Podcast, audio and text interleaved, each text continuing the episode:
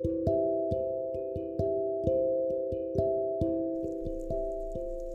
ー、オーディブルで、えー、佐藤と若林の3600を第3回を聞いておりました。えー、っと、まあもう全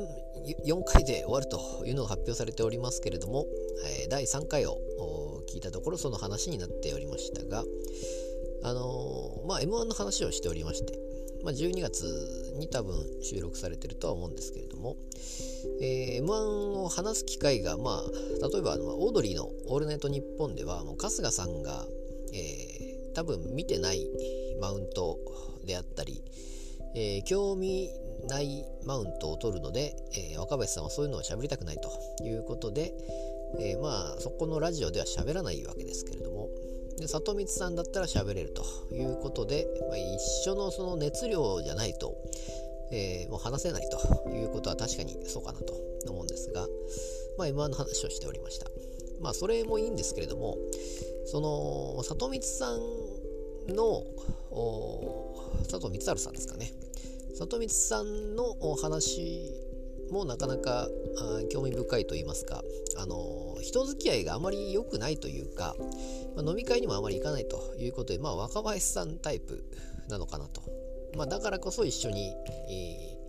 えー、まあ、長年いるのかなとは思うんですけれども、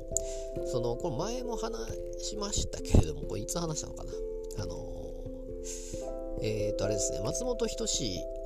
高須さんの放送室の話を、これ結構私もしてますけれども、えっ、と、高須さんはいろんなことに興味があって、その、いろいろ情報収集であったり、新しいことをしたりというのが、えー、それによって何かクリエイティブにつながるのではないかと、新しいことを生み出すことができるのではないかということを、まあ、前から言ってるわけですけれども、で、いろんな人と話をしたりということで、人付き合いがまあ、人付き合いがいいというのかちょっとわからないですけども、そのコミュニケーションを常にとっていく、それがまあ放送作家の、まあ、重要な点ではないかということを話しておりまして、で、まあ、その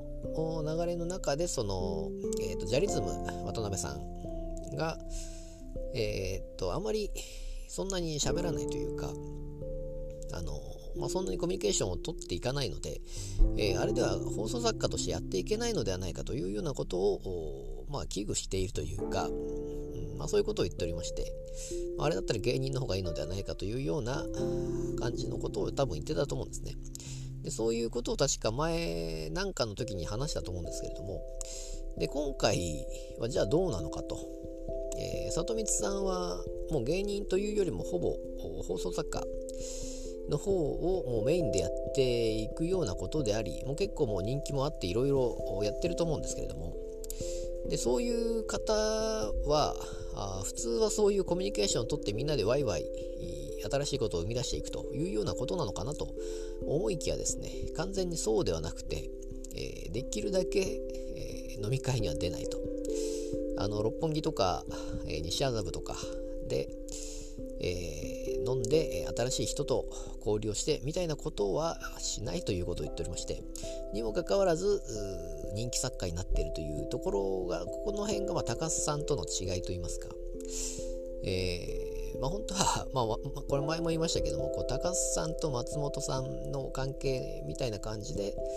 えー、佐藤さん若林さんといったようなこういう話がずっとえー、オーディブルで続いていくのかなと思って期待していたんですけれども、まあ、残念ながらそうはならないということですけれども、まあ、でも今後に期待できるのかと思いますし、面白いですから、えー、まあ結局放送作家にも結局そういうまあ、違うタイプというか、えー、新しいことを生み出すパターン、まあ、若林さんも本当にえー、まあいろいろやっていこうというような感じになってますけど一体じゃあ何をすればいいんだというような今そういう時期でありまして、えー、まあ、今後どうしていくのかというのもこの2人がどうしていくのかっていうのもなかなか面白いなと思っております。